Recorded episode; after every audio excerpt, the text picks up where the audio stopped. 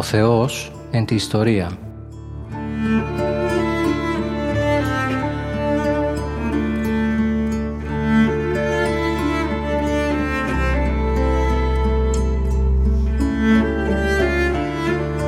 Περιδιαβαίνοντας την Παλαιά Διαθήκη με τον Μητροπολίτη Γόρτινος και Μεγαλοπόλεως, Κύριο Ιερεμία.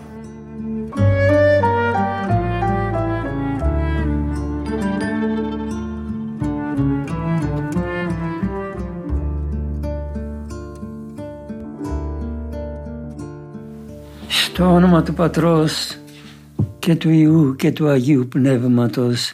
Αμήν. Βασιλεύ ουράνιε, παράκλητε το πνεύμα της αληθείας, ο πανταχού παρών και τα πάντα πληρών, ο θησαυρός των αγαθών και ζωής χορηγός, ελθέ και σκήνωσεν εν εμήν, και καθάρισαν εμάς από πάσης κυλίδος, και σώσον αγαθέ τας ψυχάς ημών. Αμήν. Αγαπητοί μου ακροατές του Θεού Λόγου, χαίρετε και σας εύχομαι την ευλογία του Κυρίου σε εσάς και τας οικογένειας σας. Κάνουμε προσευχή πριν από την, από την εκπομπή μας και λέμε το βασιλεύ ουράνιε με το οποίο επικαλούμεθα τη χάρη του Θεού. Γιατί το βασιλεύ ουράνιε είναι προσευχή στο Άγιο Πνεύμα να μας φωτίσει να εξηγήσουμε και να μην παρεξηγήσουμε, να ερμηνεύσουμε και να μην ερμηνεύσουμε, να ερμηνεύσουμε καλώς τα γεγραμμένα στην Αγία Γραφή, γεγραμμένα για τη σωτηρία μας. Λέγαμε στην προηγούμενη εκπομπή μας γιατί Δευτέρα διήγηση περί δημιουργίας κατά την οποία η γη ήτο, ήτο ξηρά και ο Θεός από την ξηρά αυτή γη δημιούργησε τον άνθρωπο. Εδώ δηλαδή κατά τη διοίκηση αυτή ο άνθρωπος δημιουργείται πρώτος. Ε, ενώ κατά την πρώτη διοίκηση είδαμε ότι ήταν καλυμμένη από χάος υδάτων και ο Θεός σε διάστημα επτά ημερών, έξι ημερών τακτοποίησε αυτό το χάος και τελευταία πάντων έκανε τον άνθρωπο. Δεν θα καταγίνω με αυτό ε, όταν θα εκδοθεί το βιβλίο είναι εκεί γεγραμμένα και θα τα είδετε καλύτερα. Ε, σας λέγω τώρα ότι κατά τη δεύτερη αυτή διήγηση δημιουργήθηκε δημιουργήθηκε ο άνθρωπος, ο Αδάμ. Και όταν λέμε άνθρωπο δεν εννοούμε μόνο την, τον άντρα ούτε τη γυναίκα, τον άνθρωπο γενικά. Ε,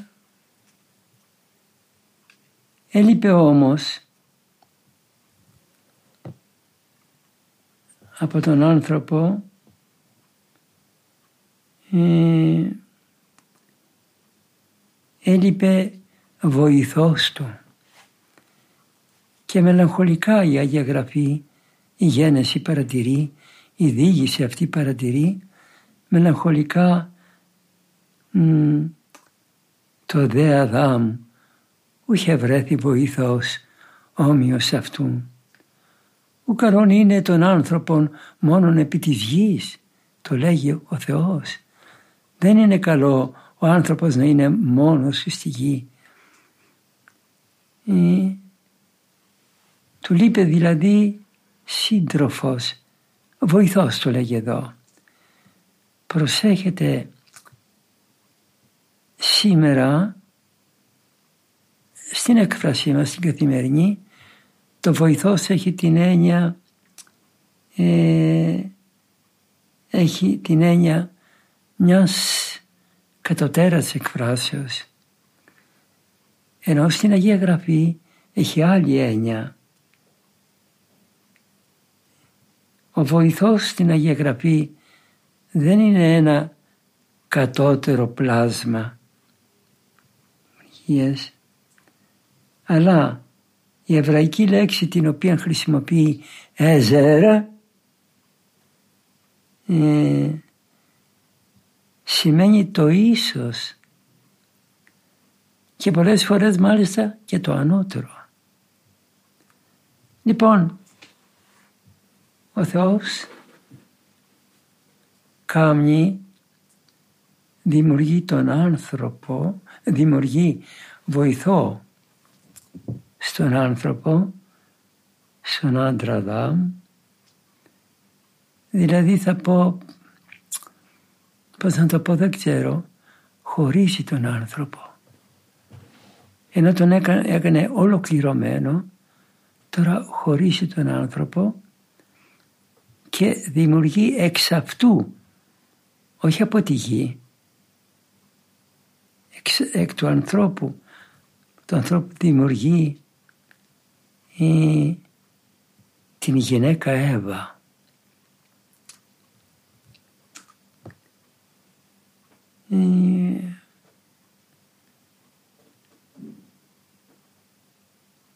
Μετά ο Θεός αρχίζει να δημιουργεί τα ζώα και καλεί τον άνθρωπο να το ονομάσει. Προορίζοντας έτσι ο άνθρωπος τον τρόπο τους και τον χαρακτήρα τους και καθορίζοντας την εργασία τους ανάλογα με την ονομασία την οποία δίνει στον άνθρωπο.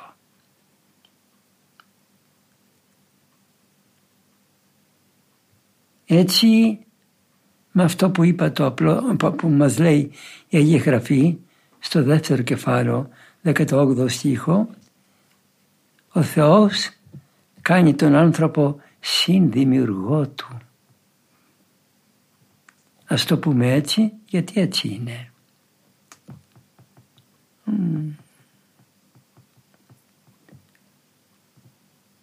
Όμως τα ζώα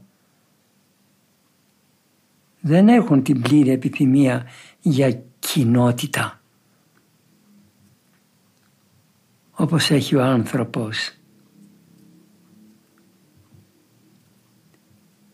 Ε, δημιουργούν και αυτά κοινότητα, οικογένειες, πολλαπλασιάζονται, αλλά όλα αυτά γίνονται για, το, για τη βοήθεια του ανθρώπου. Δεν είναι όπως ο άνθρωπος ε, που είναι που θέλει τον βοηθόν του, τον κοινωνών του, τον θέλει για ένα υψηλότερο σκοπό. Γι' αυτό το σκοπό που αναφέρεται σε όλη την Αγία Γραφή, δηλαδή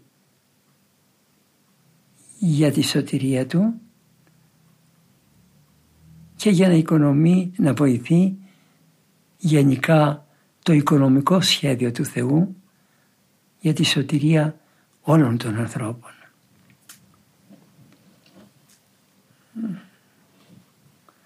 Παρακάτω αγαπητοί μου μας λέγει ο Θεός, μας λέγει η Αγία Γραφή ότι ο Θεός ναι ναι αυτό που είπαμε έθεσε τον άνθρωπο πρώτα σε ύπνωση και απέκοψε από την πλευρά του μία γυναίκα. Αυτό έπρεπε να το πω, απέκοψε από την πλευρά του ένα, ένα κομμάτι, ένα τεμάχιο, ένα τμήμα Έπρεπε να το πω νωρίτερα αυτό και έπλασε τη γυναίκα.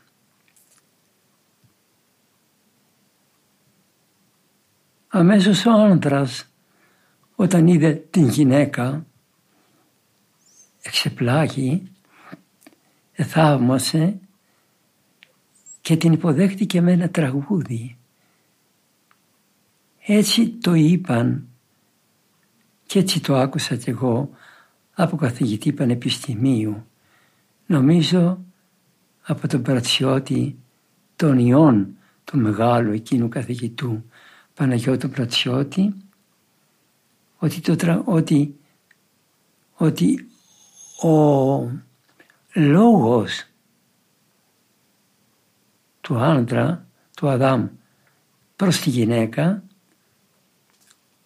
όταν εξύπνησε από την ύπνωση στην οποία τον υπέβαλε ο Θεός ο λόγος είναι ποιητικός και έτσι είναι γραμμένο στο εβραϊκό κείμενο. Και είναι ποιητικός λέγω ε, και τον είπαν ένα άσμα, ένα ερωτικό άσμα, το λέγω με την καλή έννοια παρακαλώ και πάντα τα βιβλικά τα εκφράζουμε με την καλή έννοια, δεν υπάρχουν κακές έννοιες, εμείς πονηρέψαμε και δίνουμε κακή έννοια στα πράγματα και δημιουργούνται κακές λέξεις. Λοιπόν, ο άνθρωπος έκανε μία γυναίκα, έκανε, έκανε τη γυναίκα λέγω και ο Αδάμ όταν είδε ενώπιόν του τη γυναίκα είπε πω πω αυτό είναι κόκαλο από τα κοκαλά μου. Είναι σάρκα από τη σάρκα μου. Είναι όμοιο με μένα. Αυτό σημαίνει κόκαλο από τα κοκαλά μου, σάρκα από τη σάρκα μου. Όμοιο με μένα. Γι' αυτό θα καλείται γυναίκα διότι βγήκε όπως το ξέρουμε εμείς εκ του ανδρός. Έτσι όπως το λέμε, το λέει η μετάφραση των Εβδομήκοντα δεν είναι καταληπτό. Η μετάφραση λέγει αυτή, αυτό που δημιούργησε ο Θεός, η γυναίκα δηλαδή, κληθήσετε γυνή ότι εκ του ανδρός αυτής ελήφθη αυτή. Έτσι δεν καταλαβαίνετε και το ότι που είναι αιτιολογικό, δικαιολογητικό δεν κατανοείται. Στο εβραϊκό όμως κείμενο κατανοείται πληρέστατα το οποίο λέγει αυτή, αυτή θα ονομάζεται Ισά διότι βγήκε από το Ις. Έτσι είναι καταληπτό. Ις σημαίνει ο άντρας στα εβραϊκά. Και η γυναίκα η οποία συνήθως και στην εβραϊκή το ίδιο ε, ονομάζεται με την προσθήκη ενός α λέγεται Ισά. Ίσο άντρας, Ισά γυναίκα. Ο Θεός λοιπόν δημιουργεί το πρώτο ανδρόγυνο και είπε περί αυτόν ότι θα τεκνοποιούν, θα γίνουν παιδιά, θα κάνουν οικογένειες, κάνουν οικογένεια εδώ δηλαδή θεσπίζεται ο γάμος μέσα στον παράδεισο.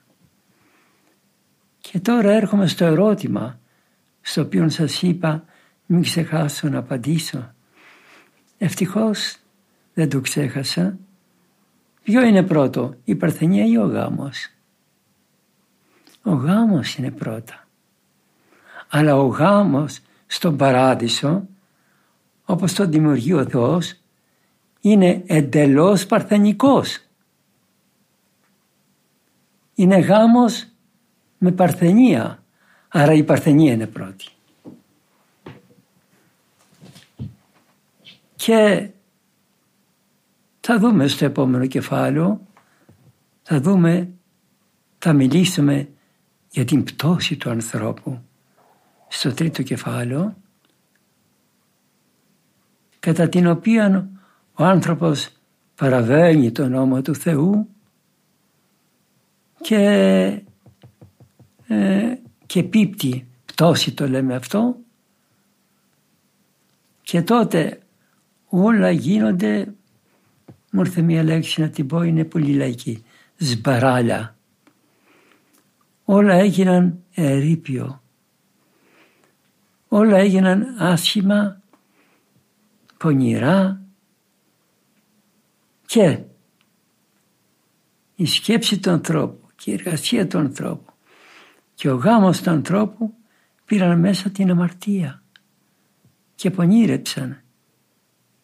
Και ο γάμος λοιπόν ενώ στον παράδεισο θα ήταν εντελώς αγνός τι καλείται γάμος; Η ένωση δύο διαφόρων φίλων ανδρός και γυναικός. Ε, αυτό θα υπήρχε στον παράδεισο. Αλλά θα ήταν εντελώς αγνό. Πώς είπα και την προηγούμενη φορά το είπα η γυναίκα παίρνει στην αγκαλιά της το μικρό παιδί, το αγκαλιάζει, το σφίχτο αγκαλιάζει, του λέει γλυκά λόγια, καλό μου, χρυσό μου. Ε, λοιπόν το φυλάει, είπα, σαν να είναι μια ενότητα δηλαδή, και δεν υπάρχει καμία πονηριά σε αυτό. Έτσι λοιπόν και ο γάμος στον παράδεισο θα ήταν εντελώς παρθενικός. Μετά την πτώση μπήκε η αμαρτία και ο γάμος είναι αμαρτία όπως γίνεται. Μα πώς να γίνει; Ε, δεν υπάρχει άλλος τρόπος. Ναι, αλλά μπαίνει σε αρχική επιθυμία. Η αρχική επιθυμία είναι πτωτική. Πώς μπορούμε τώρα τη αρχική επιθυμία που είναι πτωτικό να μπορούμε όσο είναι δυνατόν να την κάνουμε παρθενική. Και αναφέρω ένα παράδειγμα και με συγχωρείτε, όχι δεν ζητώ συγγνώμη, είναι, είναι έτσι θεολογικό παράδειγμα. Η Παναγία μας ήταν κανονική γυναίκα. Με σάρκα, με κοιλιά, με καρδιά, ευλογημένος ο καρπός της κοιλίας και τα λοιπά. Και γεννήθηκε από πατέρα τον Ιωακήμ και μητέρα την Άννα. Αφού είναι κανονική γυναίκα και όχι όπως το λένε οι καθολικοί έχουμε την άσπρο σύλληψη. Λοιπόν, κανονική γυναίκα η Παναγία γεννήθηκε με την ένωση του πατέρα της Ιωακήμ και της μητέρας της Άνης. Πώς γεννήθηκε, όπως γεννούνται σήμερα τα παιδιά, με την ένωση των δύο γονέων της. Αλλά παρακαλώ πολύ, η ένωση αυτή ήταν, πώς τη φαντάζομαι, εγώ καθόλου σαργική. Χριστιανοί μου καθόλου σαργική.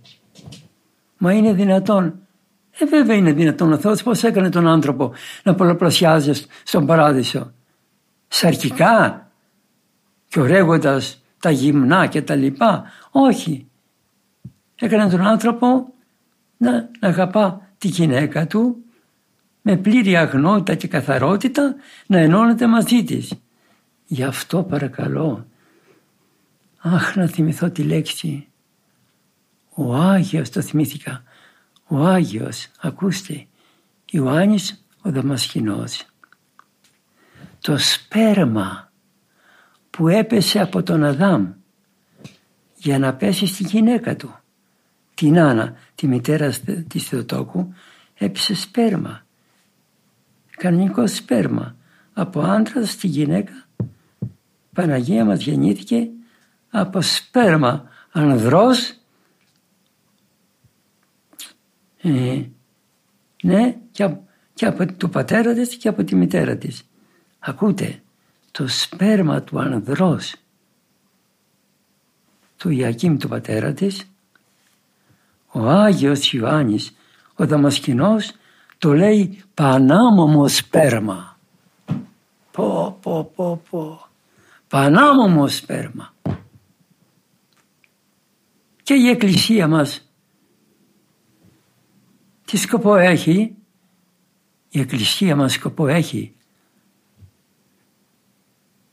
τα πτωτικά να τα κάνει παραδείσια όσο είναι δυνατόν. Ο γάμος λοιπόν έγινε πτωτικός και η Εκκλησία πρέπει να τον κάνει, θέλει να τον κάνει παραδείσιο. Και πώς γίνεται το παραδείσιο; Γίνεται με προσευχή, με Θεία Λειτουργία. Γι' αυτό και στο γάμο γινόταν Θεία Λειτουργία. Το ποτήριο που πίνουν τώρα οι νεόνυποι ήταν παλαιά Άγιο ποτήριο. Κοινωνούσαν εκείνη την ώρα. Γι' αυτό και λέγεται το Πάτερ ημών όπως λέγεται και σε εμάς. Το Πάτερ ημών πριν από τη Θεία Κοινωνία. Ε, κοινωνούσαν λοιπόν πρώτα, γινόταν Θεία Λειτουργία γιατί γινόταν Θεία Λειτουργία και εκεί ήταν ευχές πώς το κάναμε τη Θεία Λειτουργία και εκεί με ευχές για το μνημόσυνο και εκεί ήταν ευχές περί του γάμου. Τώρα κόψαμε και τη Θεία Λειτουργία και έμεινε, έμειναν οι ευχές ε, του γάμου ε, και γιατί γινόταν η Θεία Λειτουργία και γίνεται τώρα το μυστήριο. Μυστήριο θυμίζει, θυμίζει λειτουργία. Μυστήριο του γάμου. Για να μπορέσει, όχι μπορέσει, μπορεί η Εκκλησία, το πτωτικό να το κάνει παραδείσιο με τη χάρη του Αγίου Πνεύματος και συγκαλείται όλος ο λαός του Θεού να προσευχηθεί γι' αυτό οι δυο τους να εξαγνιστούν. Αυτή πρέπει να είναι η προσευχή που κάνουμε πριν από το γάμο, που κάνουμε κατά την ώρα του γάμου. Οι δυο τους να εξαγνιστούν. Γι' αυτό και λέει το αίτημα υπέρ του δοθήνε αυτής αγάπην τελείαν. Δηλαδή να φύγει το πτωτικό, να φύγει το μαρτωλό και να γίνει και τα σπέρματά τους να είναι που θα κάνουν τα παιδιά τα σπέρματά τους να είναι, να είναι, ε, να είναι όσο το δυνατόν αγνά, καθαρά. Για να μεταποιηθεί λοιπόν το ποιοτικό σε παραδείσιον, γι' αυτό τελείται ο γάμος πριν από τη Θεία Λειτουργία. Ε, πριν από, τη, από το μυστήριο των δυο. Το να παντρευτούν μόνοι τους και σήμερα τα παιδιά παντρεύονται μόνα τους. Λοιπόν, γιατί δημιουργούν τη σχέση μόνο, μόνα τους. Λοιπόν, για να παντρευτούν τα παιδιά λέγω, για να δημιουργούν, χωρίς το μυστήριο του γάμου, αυτό δεν είναι, δεν είναι θεϊκό. Σαν ανθρώπους δηλαδή πάει ψεύτικο πράγμα. Και έρχονται τώρα όλοι αυτοί και η νύφη είναι, είναι εντυμένη όπως δίνεται, ποδοπατήματα κατά του δέη γεννήνει φοβή τον άνθρωπο, καθόλου έννοια περί του μυστηρίου. Φύγαμε χριστιανοί μου από τα θεϊκά, από τα θεολογικά, από τα παραδείσια. Δια τούτο μας έρχονται όλα τα κακά κορονοϊός και τα υπόλοιπα και εμείς ζητάμε αλλού τη θεραπεία, ε βέβαια θα ζητήσουμε τη θεραπεία από τους ιατρούς βεβαίως. Είναι, είναι, αλλά όλο το κακό στην κοινωνία.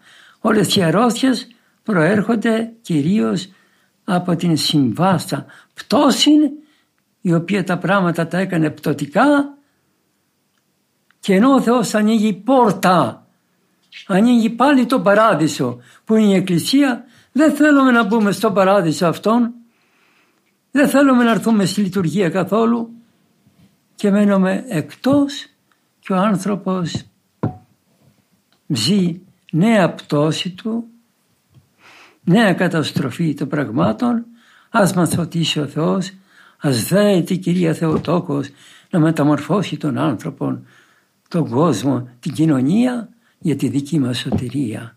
Σας ευχαριστώ που με ακούσατε.